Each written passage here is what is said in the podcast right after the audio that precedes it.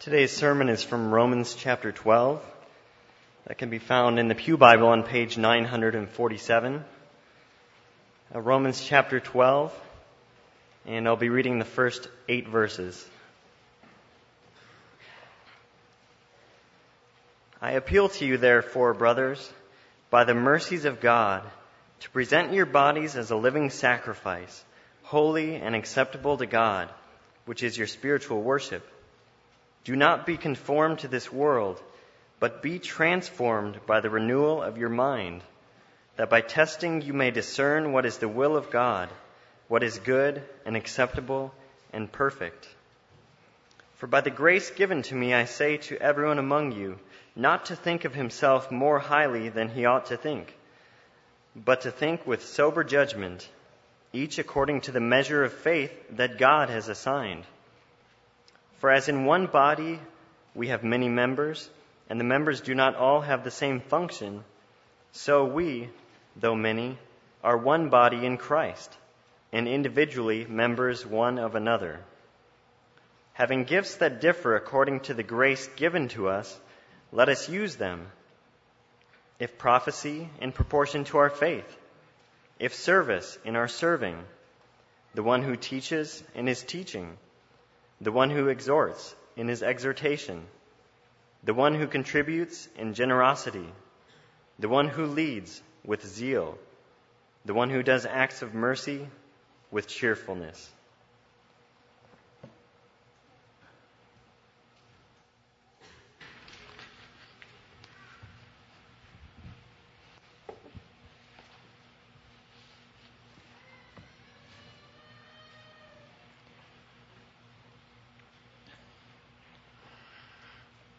The June issue of the monthly magazine, The Atlantic, had an article titled The End of Temptation.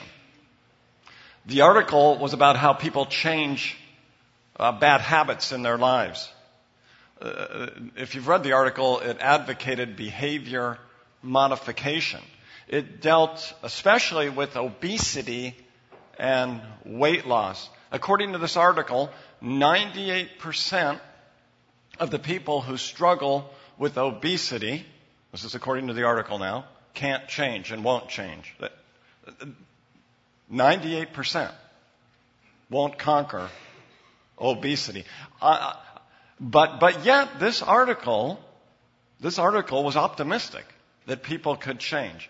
Just as a side note, I found that interesting because you compare that with what's happening regarding homosexuality in our culture, right? People, people just can't change, they say. The statistics are so high. Yet here the statistics are 98%, and they're optimistic that people can change.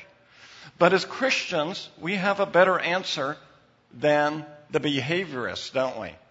We know that to really change, to fundamentally change, people need to be converted.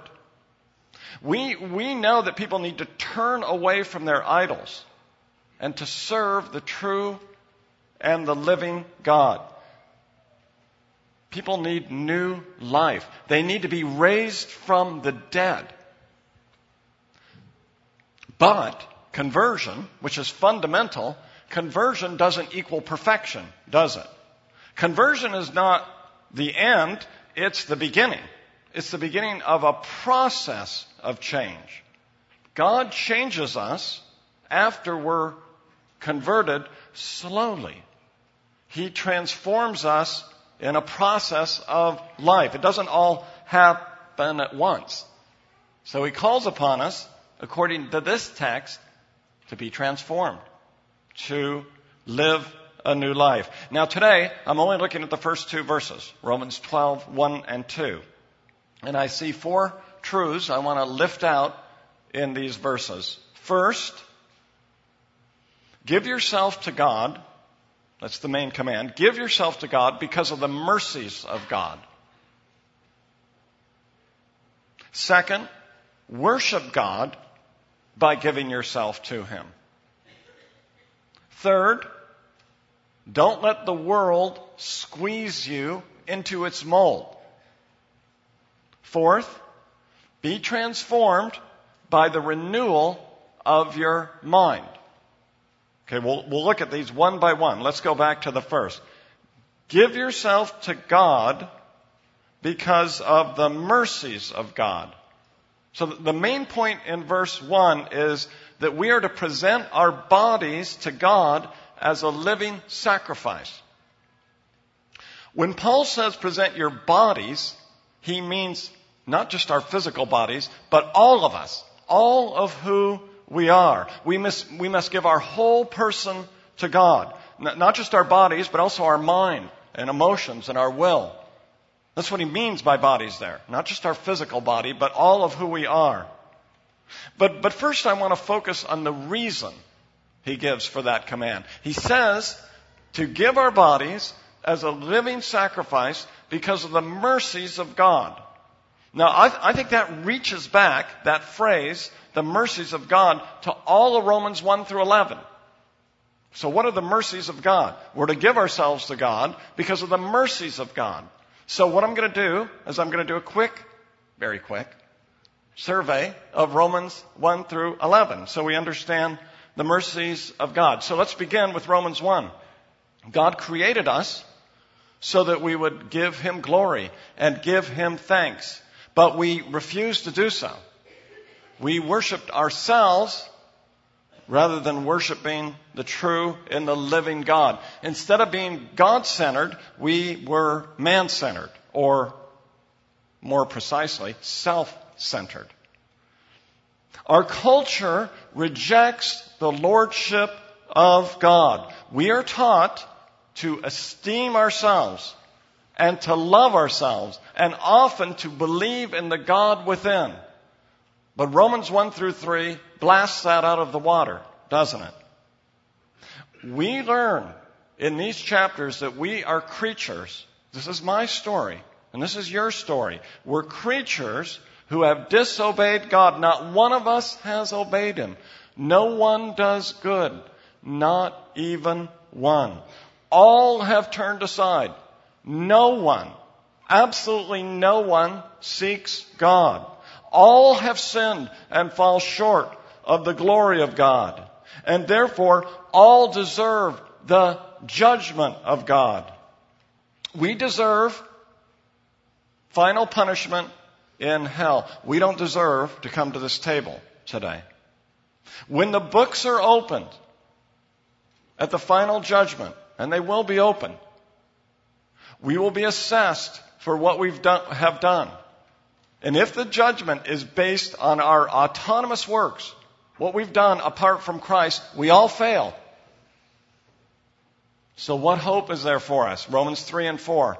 Our hope is in what God has done because of his great love. He sent his son, Jesus Christ. And Jesus, because of his love for the Father, and because of his love for us, gladly, gladly came to suffer and die for our redemption. Jesus, unlike us, always obeyed the Father. He always did his will. There wasn't one moment where he wasn't living to give glory and honor and praise to God.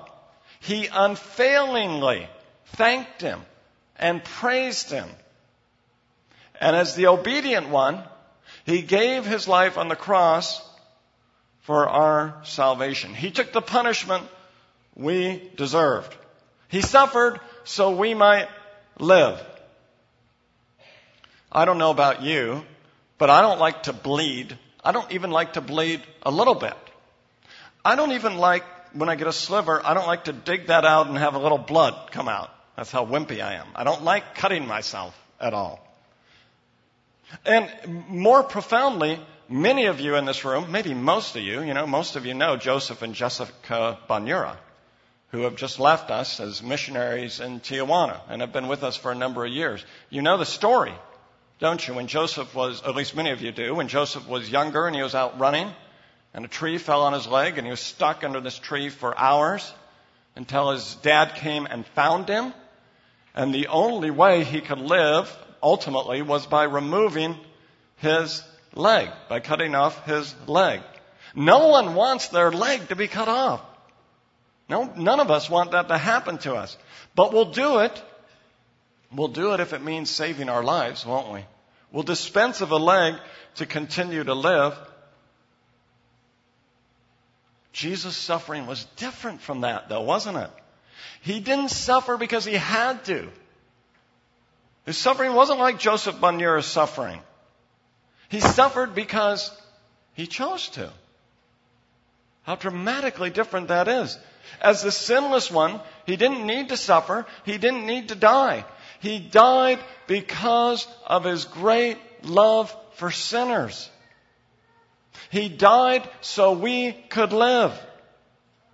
He died to take the punishment we deserve.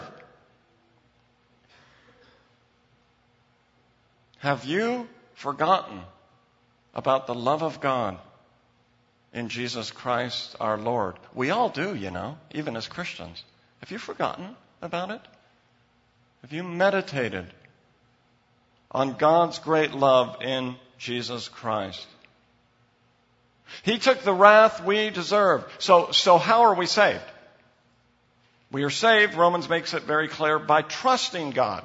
Not, not by works of law, but by believing.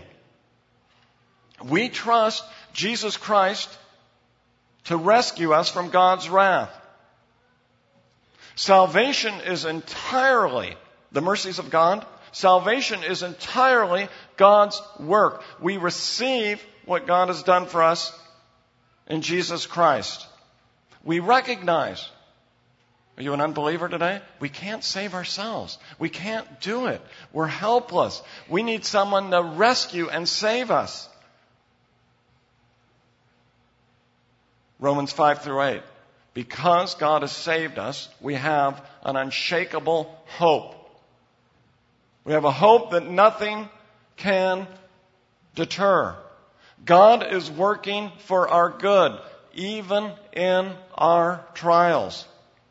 The God who foreknew us and predestined us and called us and justified us will certainly glorify us.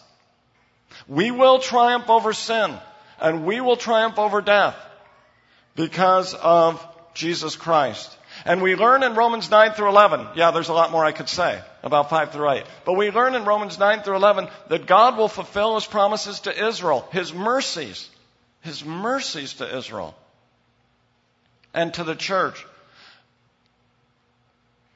God always keeps His promises.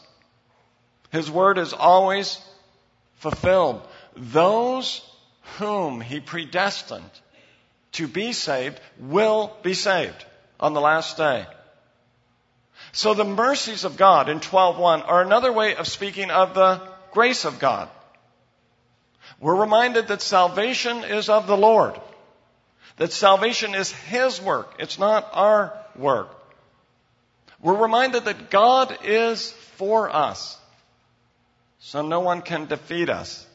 We're reminded that since we're justified by His blood, that we have no fear on the day of judgment. Instead, we have confidence on that day and great assurance.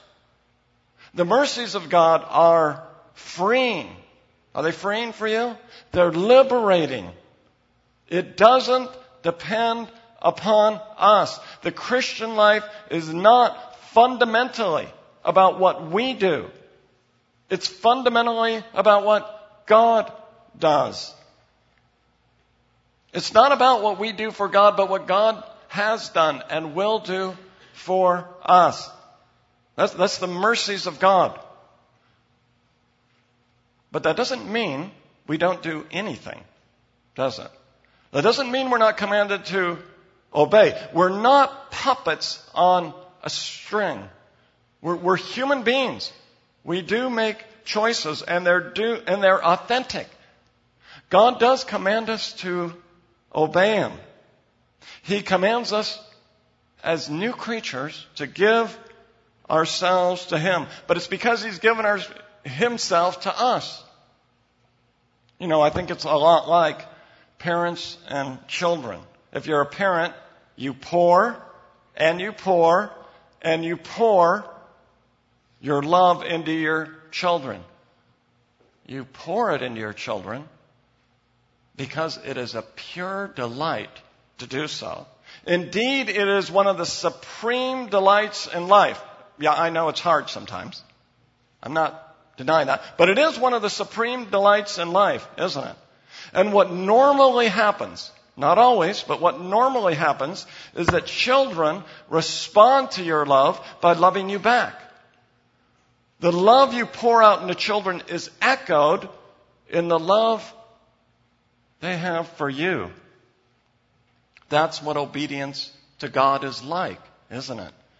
God pours out His love upon us and we respond to His love. Our obedience is an echo of His love. Indeed, it's produced by His love. So, as we come to Romans 12 through 15, God is not calling upon us in these chapters, in these verses, to earn our love for Him. He's not calling upon us to obey in our autonomous strength. He's calling upon us to respond to the mercy, to the love that He has already poured out upon us. The call to give ourselves to God is not legalistic, rightly understood. The call to obedience does not stem from the law, but from the gospel of Jesus Christ. So that brings me to the second truth in this text. Worship God by giving yourselves to God. The, the main command again in verse 1 is present yourself wholly and totally to God. This isn't, this isn't a once for all action. If you know what I mean when I refer to the aorist tense, the aorist tense, and if you don't, don't worry about it, but the aorist tense does not mean a past action here. No, no, this, this action is to be renewed every day. Every day, anew and afresh, we are to give ourselves to God. What you did yesterday, last week, and last year does not exempt you from giving yourself to God today. You have no, you have no spiritual reserves to call on in that sense. Your responsibility today, what God is calling upon you to do today, what God is calling upon you to do now, is not to coast on the past, but to give yourself to God. Paul makes it clear that giving ourselves to God constitutes spiritual worship. Most Christians, when we think of worship, think of worship as what we do when we gather corporately. That's true, isn't it? Today we're worshiping the Lord. That is certainly the case. That's part of what it means to worship. But Paul makes it clear here that we are to worship God every day and every minute. He's not thinking here particularly of what we do when we're corporately gathered together. Every part of our lives is to be under God's lordship. So, we're to worship God in our work, in the conversations we have at work. We are to be worshiping God. In the ethics we practice at work, we're to be worshiping God. As children, you are worshiping God in the way you relate to your parents and the conversations you have with your friends and how you relate to your teachers. We, we worship God when we're playing sports or watching sports. I've been in a lot of sporting events, and I'm not thinking so much of the kids here, but the parents. But sometimes the parents who are Christians at sporting events, they're not worshiping God. The things that come out of their mouth as they're watching. But that's part of worship too, isn't it? What we do when we're watching sports or playing sports. The language of worship is clear when Paul says that we are to give ourselves to God as a living sacrifice. In the Old Testament, animals were sacrificed to God to atone for sin. But animals were also sacrificed to signify dedication to God. To, to signify thanksgiving to God. And that's what Paul has in mind here. Just as the life of the animal was given to God through death, we are to give ourselves to God as a sacrifice, so to speak. Our, our lives are at His disposal. Or at least they're supposed to be. And they're living sacrifices. Why living? Because we have new life in Christ Jesus. This is addressed to Christians. He's not saying give yourself to God so that you'll belong to God. He's saying give yourself to God as the one who has risen from the dead with Jesus Christ. You've died with Christ and you've risen with Him, so give yourself to God. The connection with worship is also clear from verse 1. Giving ourselves to God is our spiritual worship. That word spiritual could also be translated reasonable. It's our reasonable worship. It's our logical worship. Since God has given us everything, and He has, hasn't He? For life and godliness, it's reasonable to worship Him by giving our whole lives to Him. In giving our lives to Him, we will be holy. We will be dedicated and consecrated to God. And when we give ourselves to God, we please God. It's, it's, it's like parents and children again, isn't it? God is our Father. He loves us and He's pleased when we obey Him. And He's displeased, even though He still loves us, right? We love our children when they disobey, but He's displeased when we disobey Him. And calls upon us to repent and to turn to Him. So, are you giving yourself to God? Are you giving your body to God? Are you giving yourself to God in what you eat and drink? Paul says, whether we eat or drink, do all things to the glory of God. Are you eating too much? We all do sometimes, don't we? Are you eating too much regularly? Are you drinking too much? Are you fanatically dieting because you have a false image of the way you think your body should look so that you are not content with the way God has actually made you? There's another extreme, isn't there? There's that extreme too. People who deny themselves proper food because they have this wrong image of what beauty is and what's required. Do you exercise wisely without being fanatical? You know, there's, there's the extremes, aren't there? Not taking care of our bodies well, but on the other hand, fanatical about exercise, where it becomes our God. Are you enslaved to pornography? So that you're giving yourself consistently over to what is evil? Are your eyes looking at what they should not be looking at? Are you telling anybody about it? Are you hiding it? If you're doing so, you need an accountability partner. You need someone who's spiritually stronger than you, an elder, or the leader of your small group, or someone whom you trust and who can shepherd and help you Fight that battle. Are you giving yourself to God in your marriage? Do you view your marriage as a way to increase your happiness and your joy? Or do you see it as a way that you can please God by loving and serving and caring for your spouse? In your marriage, you're to give yourself to God. Is selfishness dominating your marriage relationship?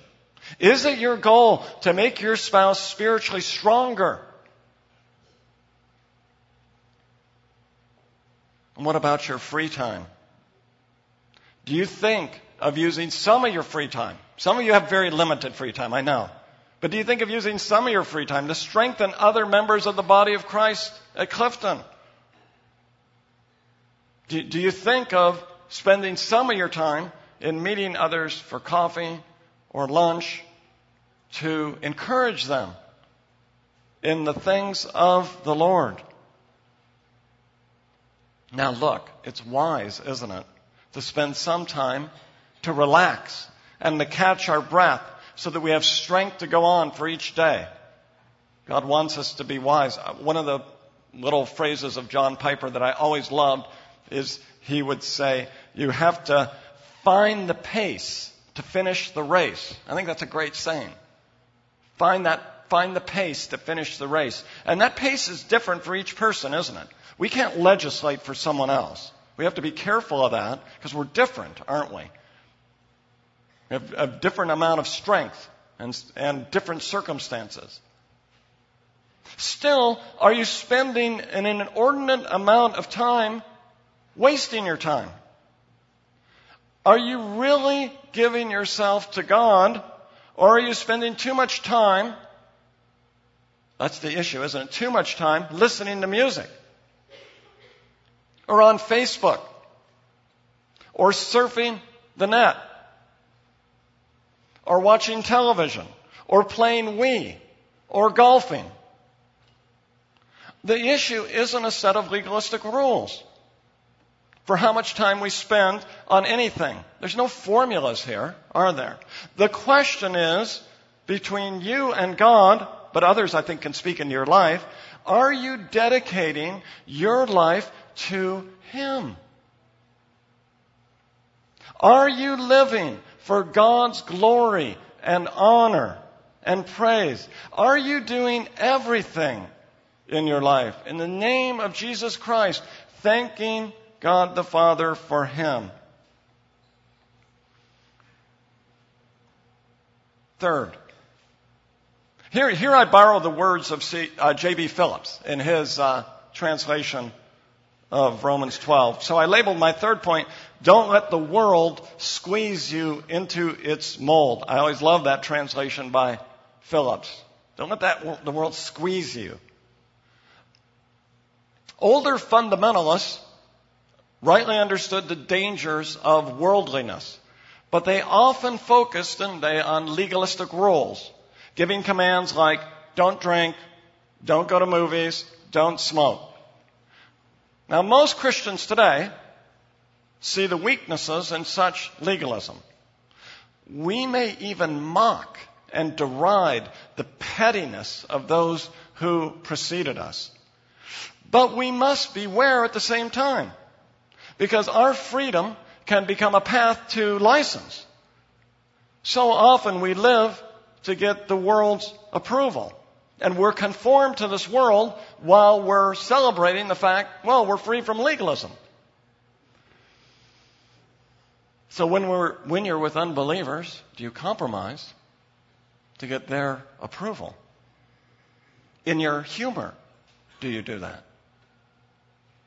Ephesians 5 verse 3 says that coarse jesting and obscene speech is not pleasing to God.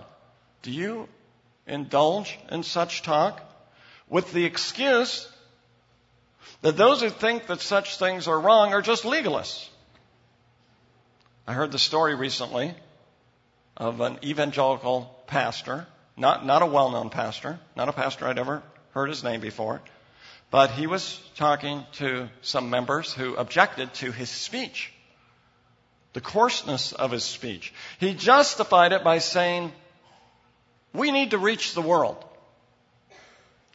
If evangelical pastors are saying this, it isn't hard to imagine what's happening among church members. Do you refrain from voicing your own opinion in public because you don't want people to think you're too narrow minded? Do you refrain from sharing the gospel because you want people to think you're open minded? So a worldly spirit compromises with the world. Jesus said to the Pharisees in John 5:44, he says, "How can you believe? How can you believe while accepting glory from one another, you don't seek the glory that comes from the only God. So what's, what's at the heart of worldliness? It's a lust. It's a lust. We all face it, don't we? I face it. It's a lust for approval from people instead of the approval that comes from God. Why are we worldly? Because we want other people to like us. And therefore we compromise. That's what the Pharisees lusted after. So they didn't seek the glory of God. And Jesus said to them, I know you. I know you that you don't have the love of God in you. If we do have the love of God in us, let's resist the world because of the mercies of God. Finally, the fourth truth is that we are to be transformed by the renewal of our minds. Verse 2 says, Do not be conformed to this world, but be transformed by the renewal of your mind, that by testing you may discern what is the will of God, what is good and acceptable and perfect. So we're not to be conformed to this world, but the change in our life is positive, isn't it? He, God wants us to live a transformed life. He wants us to live in a new way, a way that pleases God and brings Him praise. But notice how that transformation takes place. We are transformed by the renewal of our minds, by thinking in a new way. We're to think differently about life than we did as unbelievers. You know, God could have changed us completely and made us entirely righteous and holy at our conversion. Wouldn't that have been nice? But instead, He slowly and progressively sanctifies us. As I said at the beginning, becoming more like Jesus, being transformed takes time. The Bible doesn't teach that we'll become perfect in this life, but it also teaches that sanctification, becoming more like Jesus, is a process. It doesn't happen in an instant. Why doesn't it happen in an instant? I mean, the Bible, I don't think, specifically answers that question, but I think He changes us slowly so we can see, this has been true in my life, I can see more clearly than I ever did when I was first converted or before I was converted. I can see how sinful and selfish I am as the process goes on. We see into ourselves. And therefore we appreciate more the stunning grace of God that's transformed us. Look how great the grace is because look how evil I am. I didn't know I was that selfish. I said that in a profound way when we had kids. I didn't know I was that selfish with my time. And so we appreciate the grace of God. Still, we're called upon to be transformed. Because when we're unbelievers, we have a wrong understanding of God. 2 Corinthians 4 4 says, Satan has blinded the minds of unbelievers. Unbelievers aren't intellectually inferior to us, aren't they? Are they? They're not stupider than us. A lot of times they're smarter. But they serve another master. Their minds serve another Lord. And they're very proud of what they think. We're all very proud of what we think. We all think we're right. Do you think you're wrong about anything you believe? Of course not. We all believe we're right. So God says to us, you need to reshape your thinking by my word. You need to be shaped by what I say. Your mind needs to be renewed. And this is a lifelong process. Don't think don't think, well, I've been a Christian 40 years. My mind's renewed. I'm done with that. I've got a renewed mind. No, this takes place every day, doesn't it? Even if you've been a Christian for many years, you need your mind renewed today. And so do I. Just as you give yourself to God anew every day, so you need your mind renewed every day. Even as Christians. Satan is subtle. We can slip back into wrong ways of thinking Let me just be really practical, not so much thinking of theology here, although it can happen there as well. But have you become a critical person? Negative in your conversation? Is your conversation sweet and edifying and gracious? Well, we say what we're thinking about.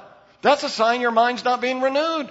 If you're fundamentally critical, complaining, lamenting, if, that, if that's what marks your life, is it marking your life? Your mind's not being renewed then. Satan's getting a little part of your life, isn't he? Or a big part of your life. You're not recognizing it. Are you anxious and worried? We all struggle with that, don't we? But is that taking over your life? Then your mind's not being renewed. Or at least it needs to be renewed. How? By the scriptures. By the Word of God. By the truth of God found in the scriptures. God tells us in the scriptures the truth about Himself and the truth about us and the truth about the world. So we come to the scriptures humbly, asking God to teach us and instruct us. And if we're humble, we're refreshed and we're renewed every day in the truth of God's Word. Then we're eager to learn. We gather regularly, you're doing that today, right, with other believers to hear the Word taught and proclaimed. So we're renewed. We search the Scriptures to see what they teach. They become our authority for both faith and practice. Faith for what we believe and practice for what we do. Our doctrines come from the Bible, and then we're able to discern the will of God. I mean, often the will of God is clear, His moral commands, but there are many areas of life where there is no particular command, where we need wisdom. We need a biblical worldview. And again, there's no formulas here. But if your mind is renewed, Paul is saying, you will be able to discern God's will in all those areas of life. You'll start to think the way God does. We need wisdom at work and in school and in our families and in our leisure time. So, reading and understanding God's Word is very practical, isn't it? God's truth must determine what you think about politics, economics, history, literature, and philosophy. Now, I'm not advocating any particular political party in saying that. I'm just saying God's truth rules over everything. When we read literature, we read it as Christians, don't we? And we, when we read economics, we read it as Christians. So it's not just our private lives, is it? It's all of our life is to be renewed according to God's truth. Because a transformed life won't take place without a transformed mind. So I close by saying, because of God's great mercy, give yourself entirely to God. Ask Him to make your life, that's what I'm asking Him today, to make your life count for His praise and His glory. Ask Him in the few little years you live, how many will it be? We don't know, do we? But ask Him for those few years we live to make your life count for His glory. That we may have a heart of wisdom and come back Wednesday night to hear Steve Waters talk about that as he teaches on Psalm 90. How we can have a heart of wisdom so that our lives count for Him. Let's pray. Oh, Father, we do thank you for your mercies that are new every morning, but that also reach back to eternity past since you have predestined us to be your children. Lord, may, may this call to give ourselves entirely and gladly to you. May this call be rooted in the mercy that you have shown us. May it be an echo of your great love and a response to your love. Lord, we pray that our lives would be yours. And Lord, if we think of anything now in our lives that isn't given to you, may we give it to you. May we, by your grace, pledge to follow you and obey you and do what you've called us to do because of your great love for us. We pray this in Jesus' name. Amen.